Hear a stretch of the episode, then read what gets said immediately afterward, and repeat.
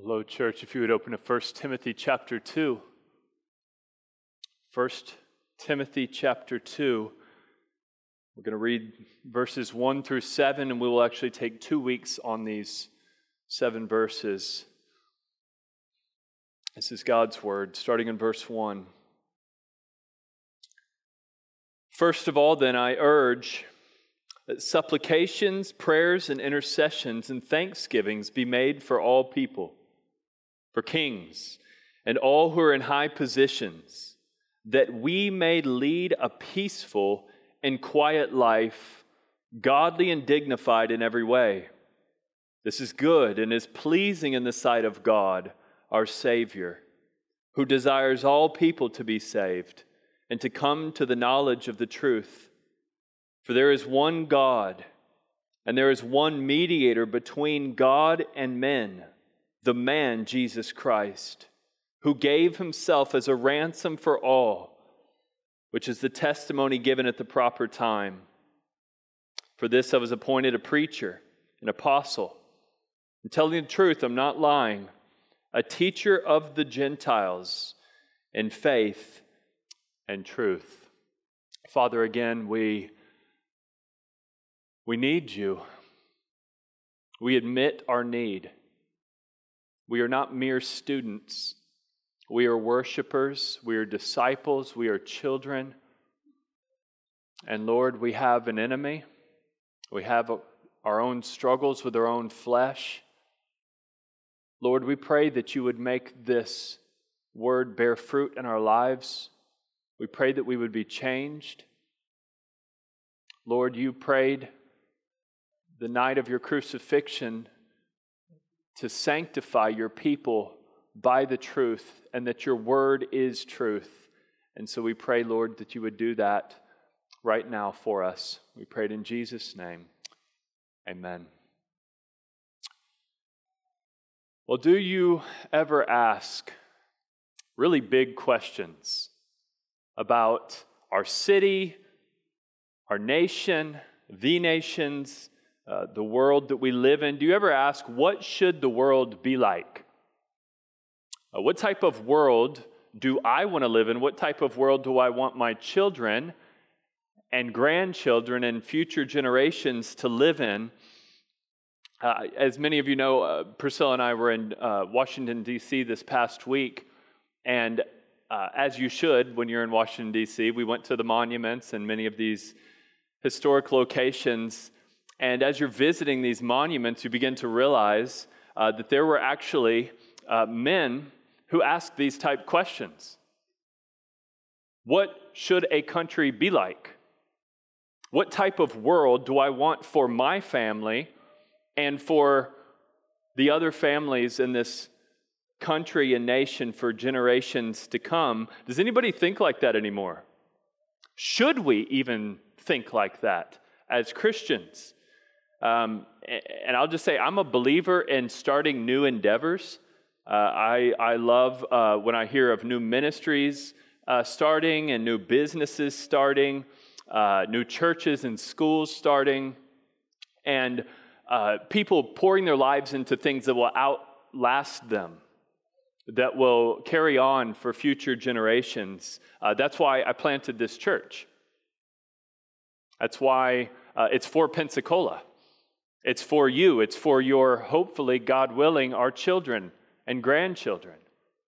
Uh, that's why uh, I myself and uh, myself and other pastors are, are working on uh, starting and have been for the last year a Reformed Baptist Association of, of churches in this area to hopefully outlive all of our pastorates and, and, and carry on uh, good unity and fruitful labor in this area for many years to come.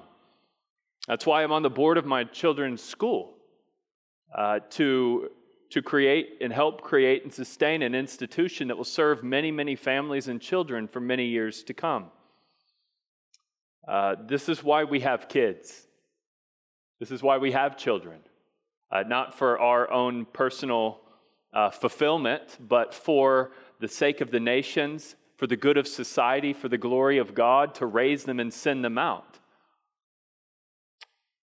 And it is very tempting, as you know, to just limit our thoughts to our job, our life, our family, and, and, and be so limited in our scope.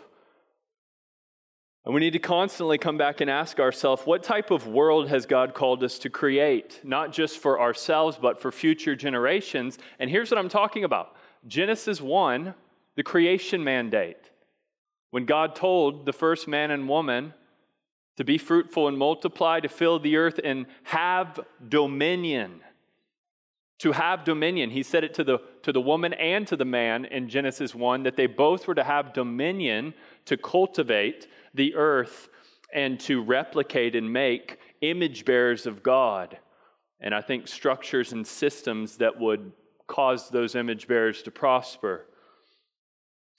Uh, one of the things that I've noticed over the years in the, in the church, especially among Christians, is there's a word that uh, it slows us down in this endeavor. It shouldn't, but, but it often does, and that's the word exiles. That that word really trips people up for some reason. You know, we read in First Timothy or First uh, Peter and Second Peter, it, it talks about how we're exiles, we're pilgrims passing through. This world is not our home. You know, we read in uh, Hebrews 11 that by faith Abraham journeyed to another heavenly home, and we're to be like Abraham because this world isn't our home. We're pilgrims passing through, sojourners, right? And many people believe that as they should and then go, well, does it even matter what I do here because this isn't my home? I'm headed to a heavenly home. So, does it even really matter to spend my time and effort in life investing in earthly things. And a lot of Christians think this way. And that word exiles is, is really important, but let me point us back to where the origins of this word exiles. Jeremiah 29 4 says this Thus says the Lord of hosts, the God of Israel, to the exiles whom I have sent into exile from Jerusalem to Babylon. Build houses and live in them, plant gardens and eat their produce, take wives and sons and daughters. Take wives for your sons and give your daughters in marriage, that they may bear sons and daughters. Multiply there and do not decrease but seek the welfare of the city where I have sent you into exile. Pray to the Lord on its behalf, for in its welfare you will find your welfare. And so I think it's clear, and you could argue this from the Old Testament into the New, that Christian, that Christian exiles should care about the welfare of the city in which we live. That Christian exiles should care about uh, the evils that are happening in culture, like the increased secularization of the youth culture and what that will mean for future generations. Christian exiles should care about political leaders who are creating structures and laws and systems that affect all of us and certainly generations to come. And again, I, I understand why we uh, we care about our, our, what's on our plate, our kids, our job, our lives, as we should. But we've got to remember all the things outside of our home and our kids and our family and our life and our job are affected by the government, are affected by the culture. To ignore those things is not to understand that they actually do bleed into and affect our own and even ourselves and so here's what I want to lay before us today from this text. I want to give us an optimistic vision for Christian engagement with culture. An optimistic vision for Christian engagement with culture. And I'm getting it from this passage. We'll take it in three parts. What is our first responsibility toward culture? That's verses one and two. What is the ideal culture we should desire to live in? Verses two through three. And what is God's ultimate desire for the culture and the world or all people. That's verses 3 through 6. And let me just say a few things before we get into those questions um, that I think are important to say on the front end because uh, in the last 20 years or so, culture and cultural engagement is a big hot topic. A lot of people are talking about this. And so let me just say number one, this passage is not an, exist, an exhaustive treatment of this topic. More could be said about Christians and culture than this text says. Second, um, I believe that this text implies persecution, or else, why would we be told to pray for peace? So I think even if you have an optimistic view toward engagement with culture, it's with a backdrop of pessimism, understanding Jesus said, You will be persecuted as you move into the world with the gospel and as light. Third, I'm aware eschatology plays or end time views play a, a lot into how we think about engagement with culture. However, this passage I don't think should be affected at all with whatever your eschatological view is. It shouldn't affect how we understand this passage before us. And then lastly, I think this text uh, shines some light on a buzzword that's used often in these discussions called contextualizing. Uh, many of us have heard from the experts in missiology or cultural engagement that we should contextualize as we enter into culture. And I think this passage calls a lot of that into question. Uh, I, I, I like to say, don't contextualize, just be apostolic. Because the apostles contextualized. And we should do it like they did it, and not like what often happens in the name of contextualizing, uh, which is, it basically just becomes pragmatism do whatever works as long as you're just saying the name Jesus and sprinkling some scripture on it. Um, you know, here, here's a way that this is taught often. I've heard this many, many times. I'm sure you have as well. People will say the methods change, but the message never changes. The methods change, but the message never changes. Now, if what they mean by that is, you know, the apostles didn't preach with a microphone, I agree. Right? The methods may change. We adapt to, you know, technological advances and things. But that's not what people mean by the message never changes and the methods change. That's not what they mean. Uh, they mean as long as we preach Jesus, which is usually a very generic version of Jesus, that we can essentially do whatever works toward that end. Um, and we've seen, and I don't have to list off right now, all the circus acts of craziness that happen under this type of methodology where basically here's what here's what's basically happening the church ends up giving culture culture the church ends up giving the world the world which is what they want anyway. But all of that is happening often under the banner of contextualizing. And look i'm not just talking about megachurches I listened to two conservative reformed guys big academic credentials the other day who were saying the old ways won't work anymore. And they were talking about the traditional methods, which I think is what Paul is teaching Timothy here. They were saying that these are uh, not compelling enough to combat the hostile secularism of our day. And, um, and so think about our context here. We have Paul, a seasoned missionary and minister, on his third missionary journey which would be his last one. He's an old man. And he's talking to a young man, Timothy, about how to lead the church and advance the gospel. And where is Timothy located? He's in a very progressive area. He's in Ephesus, a very progressive metropolitan type city. And he is teaching Timothy, I believe, what many experts in our day call an ineffective traditional methodology. So keep that in mind. Um, you know, sometimes people will complain to pastors, why aren't we lobbying for this issue? Or why aren't we getting in, involved in this particular cause? Or uh, these local elections are so important. Can you be more vocal about that? And people ask their pastors these things. And when these type questions get asked to me, I always want to know what do you mean by the church should be more involved? Because I may or may not agree with you on that. Do we mean by the church the institution? Or do we mean by the church the individual members of the body of Christ? I remember as a young pastor, I didn't have that distinction, and I felt absolutely overwhelmed until a few years in, uh, I came across this distinction.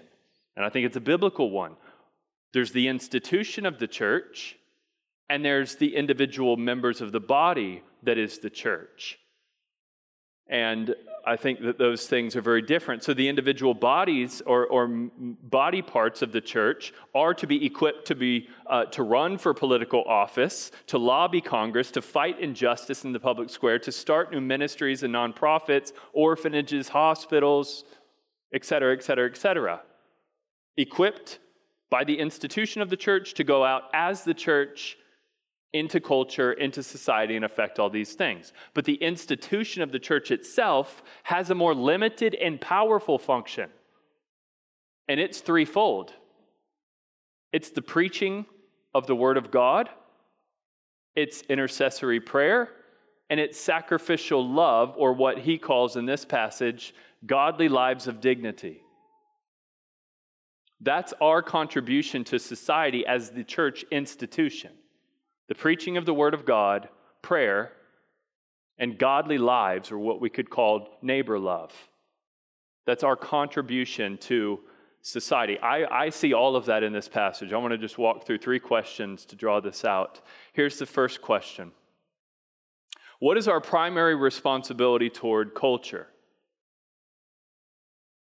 And I don't think it should surprise us that Paul begins this section on the church's duty toward culture saying, first of all, pray.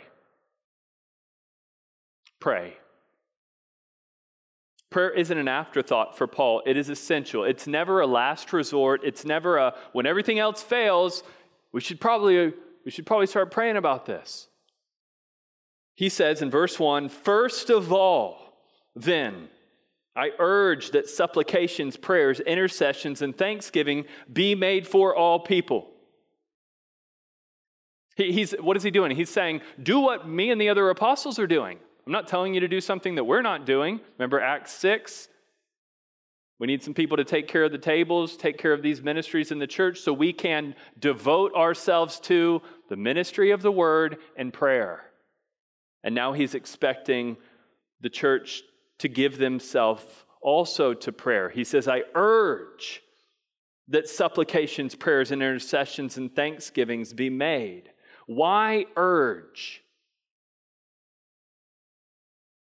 I've, I've, I've said this many, many times, but I believe that prayer is for the Christian natural. It's like breathing to talk to God. He's your Father. Every Christian prays. But that doesn't mean every Christian is good at praying or as devoted to prayer as we should be. And therefore, we need urges. We need exhortations. You need, I need people to say, pray. Pray with thanksgiving. Give yourself to this work that the Lord has called you to. That's very, very needed. You know, many of us, uh, many of you know that this church was really born out of corporate prayer meetings. That's, that's why the Cross Church exists today, is because of believers gathering together and praying together. Um, we would spend in the early years of the church on Sunday night two and three hours together in prayer. Uh, in our in our living room, and it was it was a glorious time, and it wasn't very impressive. It doesn't sound as impressive as it as it actually was. People were falling asleep, and you know it was, but it was amazing. And um, and now our corporate prayer time is in that room in that chapel over there at nine thirty. And forty-five minutes straight, we pray. And uh, we prayed today, and there wasn't. I don't. I mean, correct me if I'm wrong, guys who were in there. I don't think there was ten seconds of silence that someone wasn't praying and others weren't joining in for 45 minutes. I, I want to urge you to avail yourself of that if you can. Okay? If you can, be there. Set your alarm an hour early and commit to that. Maybe some of you are serving in other capacities, even on Sunday morning, and you feel compelled to join that. and you might ask someone to take over whatever responsibility you have on Sunday morning so you can join prayer, and then someone fills your gap. But I want to really encourage us to pray, to bring supplications, prayers, and intercessions and thanksgivings together before the Lord. By the way, the, the word urging here, I think this is the difference between teaching and preaching. Um, sometimes we need to be taught something, uh, other times we need to be urged. Uh, sometimes we need a lecture on theology. Most of the time, we just need to be urged, exhorted by a preacher, usually, to do what we already know we should be doing giving ourselves to prayer. We need, we need both of these things. We need urging. Why? Because we often have not, because we ask not. Guys, this isn't some religious duty that we just do to check off a box. We actually believe this is a means towards certain ends. That without supplication, prayer, and intercession and thanksgiving, many things in the world won't happen, many things in the church won't happen, many things in our lives won't happen except through the means of prayer. Supplications uh, for basic necessities, prayers could be spontaneous prayers or written prayers. And let me say this you know, the brothers that come up here and pray for, uh, for the, that lead us in a time of missions prayer. I don't know if you've noticed, but over the last year or so, they've been writing those out. That may bother some people because you think, oh, it's not really prayer, they're just writing it. Well, yeah, they wrote it, but then they're praying it. And then we're joining them praying it. There's no problem with a written prayer as long as you pray it. I mean, every morning I, I, I pray a written prayer. It's called the Lord's Prayer. It's written in the Bible, and I pray over that every day. There's no problem with a written prayer as long as we're praying. And so he says prayers. Intercession is a, is a type of prayer that's not mainly for ourselves, but for others. Uh, that, that, that there are these missionaries that we send out. I mean, we've had people come to our church. The Kramers is who comes to mind right now, who said, "We don't want your money." I mean, they bought plane tickets, flew to Pensacola to come to our church, only our church, and say, "We just want the prayers of the Cross Church. We don't even want your money." I, I mean, ask Matt Grace. Get on the phone or text him, email him, ask Matt, "Do you want our money or our prayers?" He's going to say prayer. I mean, he's self sufficient. That's not fair. Um, but ask Cody. Ask Cody Matthews. He does need our money as well, but he'll take our prayers. He knows money can only do so much on the mission field. I need the prayers of God's people, their intercessions. And then he says, thanksgiving, that our prayers should be full of thanksgiving. Philippians 4 6. Don't worry about anything, but in everything, through prayer and supplication with thanksgiving, present your requests to God. And, and every week, that's why we remind ourselves corporately Jesus said, My house shall be called a house of prayer for the nations. And so Paul's urging them not to just pray to feel good about a personal quiet time or some religious duty. He's saying, pray because your prayers change culture and society and governmental structures. E.M. Bounds used to say, Prayer moves the hand that moves the world. And if we believed that, we would pray differently. And, and one of the things that holds us up, and it shouldn't, but it does, is our Reformed theology. There are many Reformed churches that unintentionally become fatalistic and just think, well, God's sovereign, therefore the culture is going to be what he wants the culture to be and feel no urgency to pray. That's a wrong view of Reformed theology or of God's sovereignty, but it often happens. Unfortunately, many Calvinists are more Calvinist than Calvin, especially when it regards preaching and prayer. Do you know how many missionaries were sent out of the church that Calvin led in Geneva? To Italy, to Brazil? I mean, they were all killed when they got there. It didn't do anything for the advance of the gospel, unfortunately. But they sent out tons of missionaries. And they prayed for those missionaries. And they held corporate prayer meetings. And who had a higher view of God's sovereignty than Calvin? It should never get in the way of our prayers. We should understand that God accomplishes his sovereign work in the world through prayer.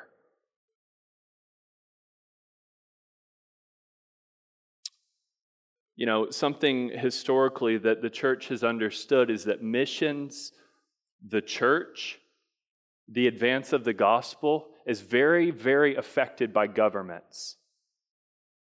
It's very affected by governments. We should be thankful that we have the freedom to do this right now without your job getting taken from you, massive taxation and penalization for you just joining this us at worship today.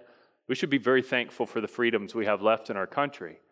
And then we should pray for the current political leaders and those that will take power to continue to allow these freedoms because it doesn't it isn't like this everywhere. And it hasn't been like this in every country, and it may not always be like this in America, but we should pray that we can continue to do this. It's not just something that we automatically will have forever.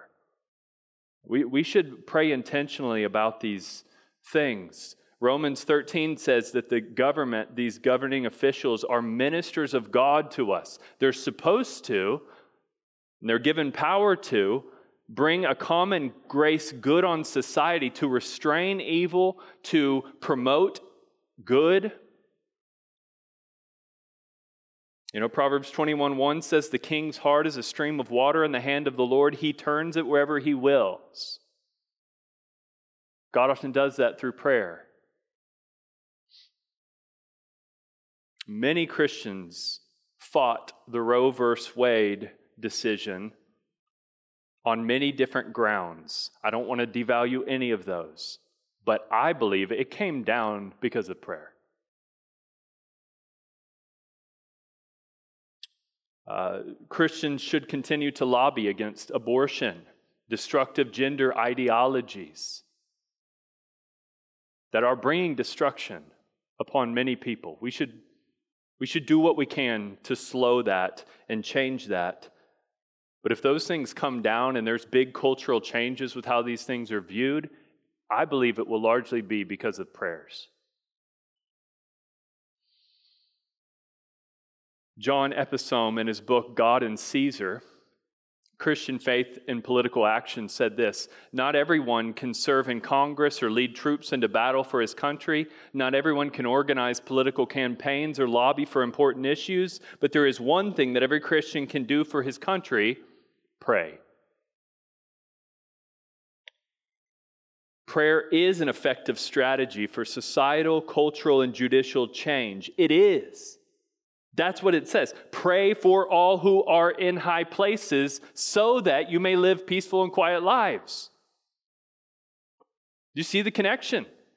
It's literally what the text says. And, and, and it requires faith. I get it.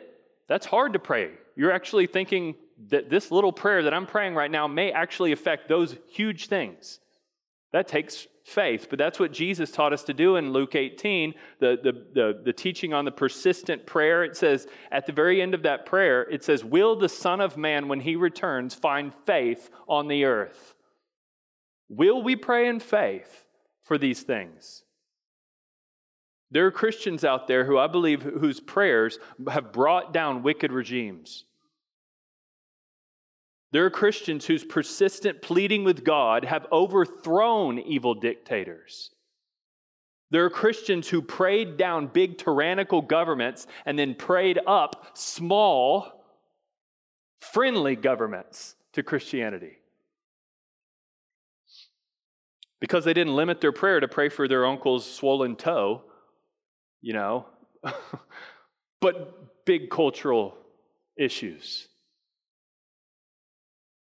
And you know, we hear of evils in the world and and and some, you know, immediately start typing or writing or and there's a place for that. But there's other people when they hear of the evils going on in the world, they go to their room and they shut their door and they pray to the Father who's in secret. And, it, and Jesus says, The Father who hears in secret will reward them. Don't ever under, estimate the power of one praying person over 10,000 angry social media posts. that one praying person may be doing and accomplishing more. You know, um, many of you are familiar with the Chinese communist regime over the recent decades. 1953, uh, they forced out all the missionaries. Uh, they all had to be out by 1953. It started back in the 1940s. But it, it, it rose up uh, in the underground churches and, and, and among the Christians who were there, believers outside of China, prayer, which led to a massive growth in the church. And we've seen China become a, a strong Christian nation in, in many parts, at least the unregistered underground churches. But now, fast forward, even earlier this month, the Chinese government is now requiring in certain provinces, before coming to church, you have to have an app called uh, the Smart Religion app. And you have to re- record your name, address, date of birth, occupation, government ID number as you attend church. It's just the latest in the increasing pile of Chinese restrictions on believers and the surveillance in China is among some of the most oppressive and sophisticated in the world. Uh, it was actually reported earlier this year that there, being a Christian in China is the 16th most dangerous place to be a Christian. You know how many churches they've reportedly shut down since COVID two, just two years ago? Over 7,000.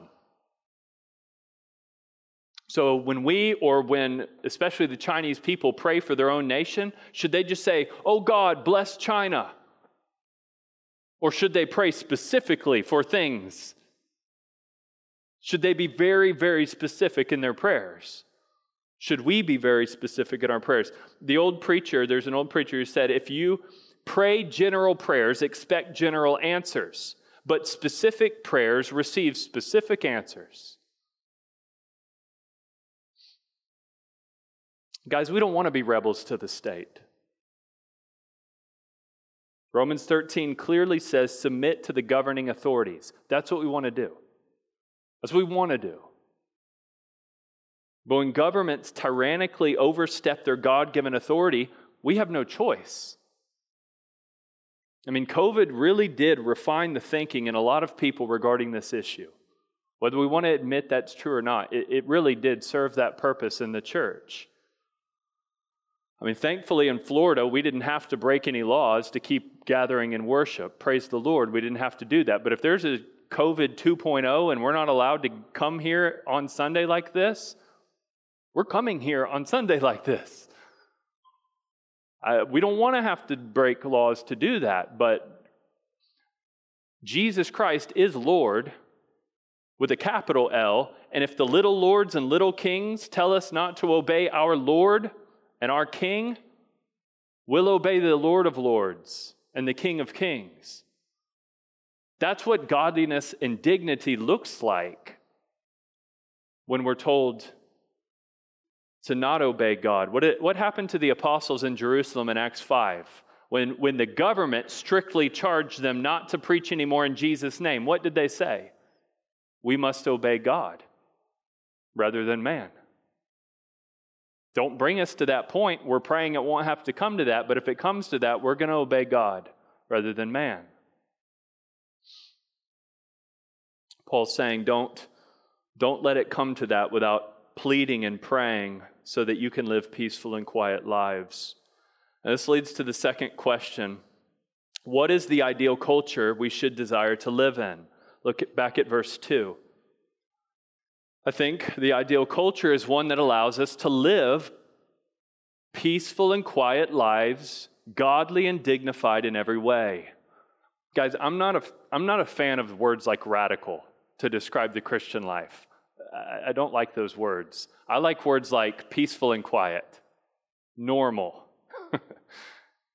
you know, like what it's saying here. And, and what happens sometimes is people will read, you know, say the book of Revelation, and they'll see martyrs who are glorified for martyrdom. And they'll think, that's Christianity. And they'll just think they have to do the most radical things in order to be obedient and live a godly life. But what does it say here? You don't want to have to be martyred. you want to pray for circumstances in which that wouldn't have to happen. First Thessalonians, we could add to this, chapter 4, verse 11 aspire to live quietly and to mind your own affairs, to work with your hands as, inst- as we instructed you, so that you may walk properly before outsiders and be dependent on no one. So he's saying, pray for those in high positions so that you can just live these normal lives without having to be persecuted for just doing basic Christian things. Um, when we were, uh, again, Priscilla and I were in DC this week, and, uh, you know, we're going through these museums and we go into the one with all the original documents and, uh, and manuscripts. And so we're looking at the Declaration of Independence. And, and if you've been in there, the room, it kind of circles and you can look at these documents. So you start with the Declaration of Independence, take a few steps more, and you're looking at the Constitution.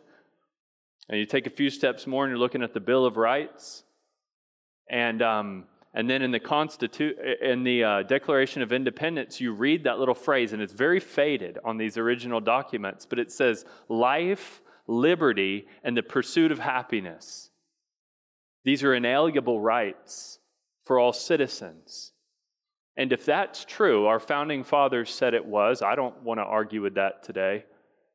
But if that's true for all citizens, Paul is more concerned with the church that we be able to have liberty, happiness, godly and dignified and peaceful lives. Look what happens when this when the church gets to experience peace from the government. So in Acts 9:31, listen to this. The church throughout all Judea and Galilee and Samaria had peace. What does that mean? They just felt emotional peace? No, it means they weren't being killed or persecuted.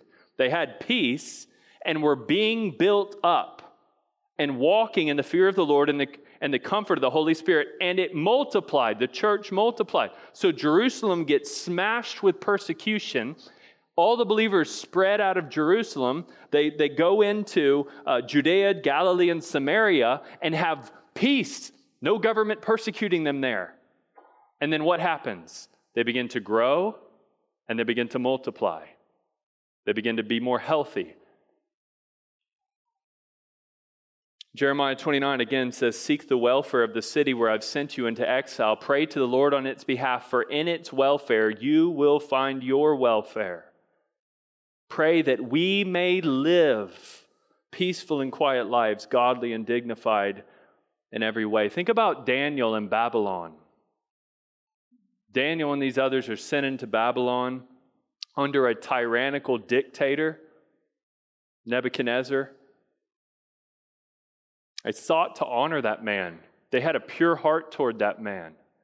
They wanted to obey him, but they wanted to obey God more. And so, what does Daniel do after an edict's put out that you can't pray? He opens his window. Maybe he just was hot. I don't, maybe he was doing something more than that, but he opens his window and prays. And he gets thrown in the lion's den, and God delivers him. And then Nebuchadnezzar sees it and then says, What? There is one God, it's the God of Israel. And when he declared in Babylon, This is the God that everyone should worship, there was blessing in Babylon because of that. Uh, I don't know how you could argue that, that Babylon wasn't blessed because of that new edict that came from Daniel's stand against the government. And the point is this when the government is friendly toward Christians, the whole society receives some measure of blessing. So we are called the light of the world. But when the culture goes, we don't want the light, we want darkness, and they put out the light, what happens to the culture who puts out the light? Well, they get darkness, and then darkness brings judgment. What happens to the salt of the earth? When the, when the culture says, we don't want salt, what is salt? Why does Jesus call us salt? Because it's a preservative. It preserves the people around it, it preserves the nation or the country or the city. When you get rid of the salt, there's no preservative. Remember the story of Sodom? And, and, and Abraham's intercession for Sodom, God wants to destroy Sodom. And what does Abraham pray? If there's 50 righteous, God, don't destroy it. And then God says, I won't destroy it if there's 50. And he goes, What about 40? Would you destroy it if there's 40 righteous? And God says, No. What about 30? What did he do? He appealed to the salt of the earth that was there and said, As long as there's salt here, I won't destroy it. But if all the salt is gone, God's judgment falls. We want to pray for the blessing and prosperity of Christianity in a culture because it's good for the culture, not just for us.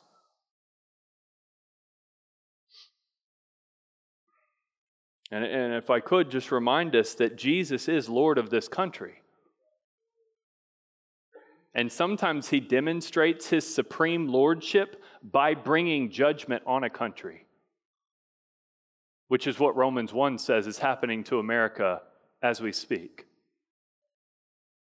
But that's not that Jesus isn't Lord here, that's that he is. And he doesn't just bring salvation to a nation, he brings judgment to a nation because he is Lord of the nations.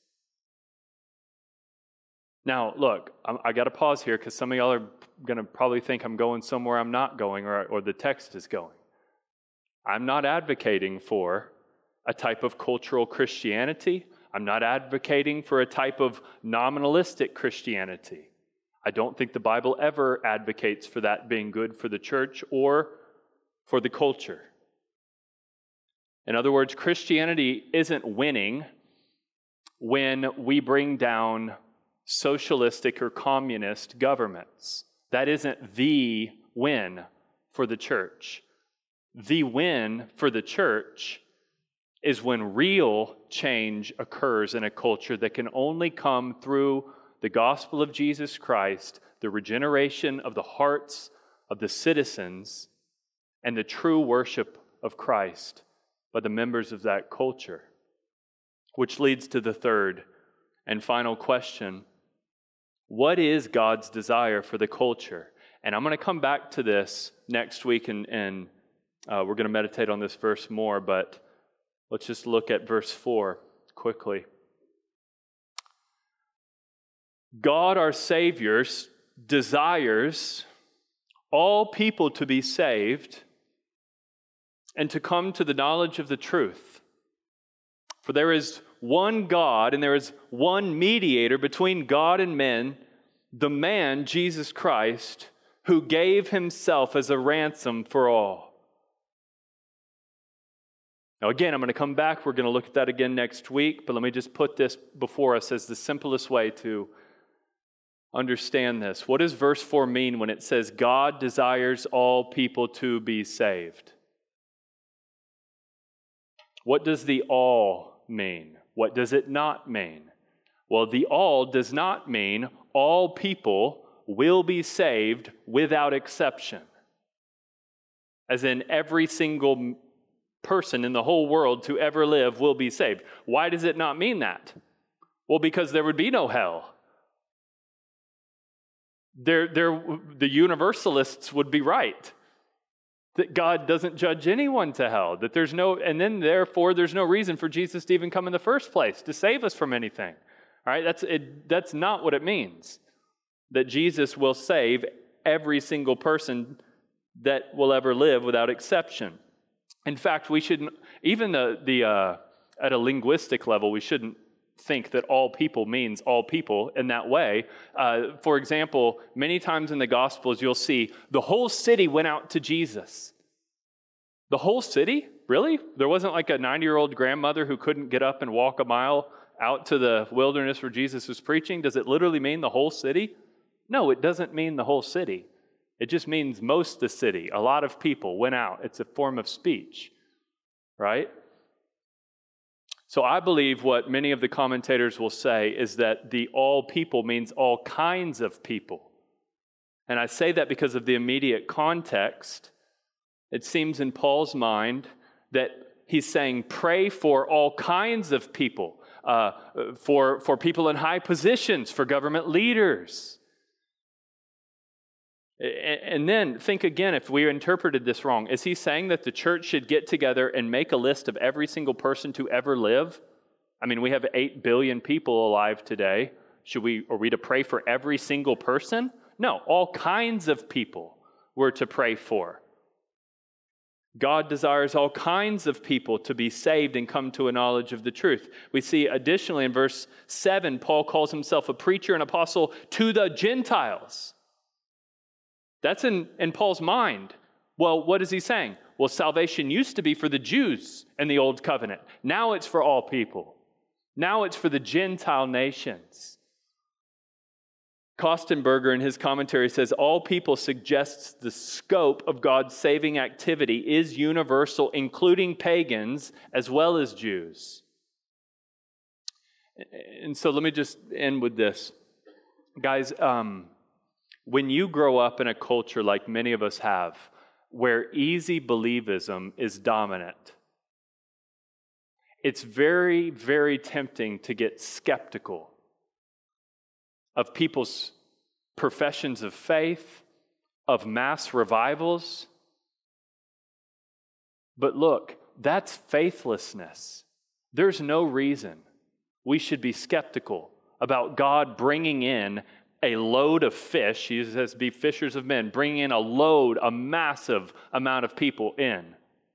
There's no reason we should be faithless that God couldn't save all kinds of people in our area thousands in our country, millions. We should pray like that. We should think like that. We should desire that. The devil has brought many counterfeit revivals. God has brought many genuine revivals, even in our own nation. And there's no reason we shouldn't hope that God would bring the message of this mediator, Jesus Christ, to all kinds of people to bring in a harvest of souls for the good of our culture.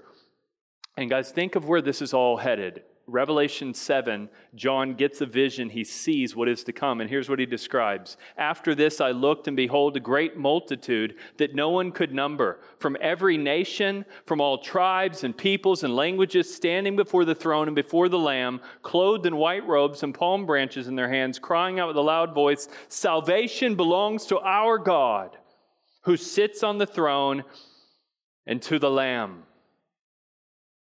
A massive multitude of people. May, the God, may God enlarge our hearts, church. May, may we be overwhelmingly optimistic what His gospel can do in our culture. Not hiding from every evil, but praying proactively that God would send out His Spirit to restrain evil, to promote good, to bring salvation. May the Lord help our hearts in these things. As we move to the table, I just want to encourage us simply to think about that mediator between God and man. There is a holy God, and there are men and women who are sinners. And our only hope is that mediator between God and men. And so, for those of you who have received that mediator by faith, who've been baptized in his name, come join us at the table. We'll take this together and rejoice in what Christ has done. Uh, if you'll be refraining on page two, uh, you can find some meaningful prayers there for this time. Let's pray and prepare to come to the table. Father, Lord of heaven and earth, the one who gives life and breath and every good thing to every creature to every square inch of creation, to everyone who breathes and who is made in your image. Lord, would you bring in to your church and to your Son all peoples, all nations, the rich and the poor, the educated and the uneducated, every nation and tribe and people. This is what you have done. And this is what you want to continue to do, Lord. Help us to fall in line with your plan for the nations, to pray toward these ends, to speak and preach, and live toward these ends. We pray these things in Jesus' name. Amen.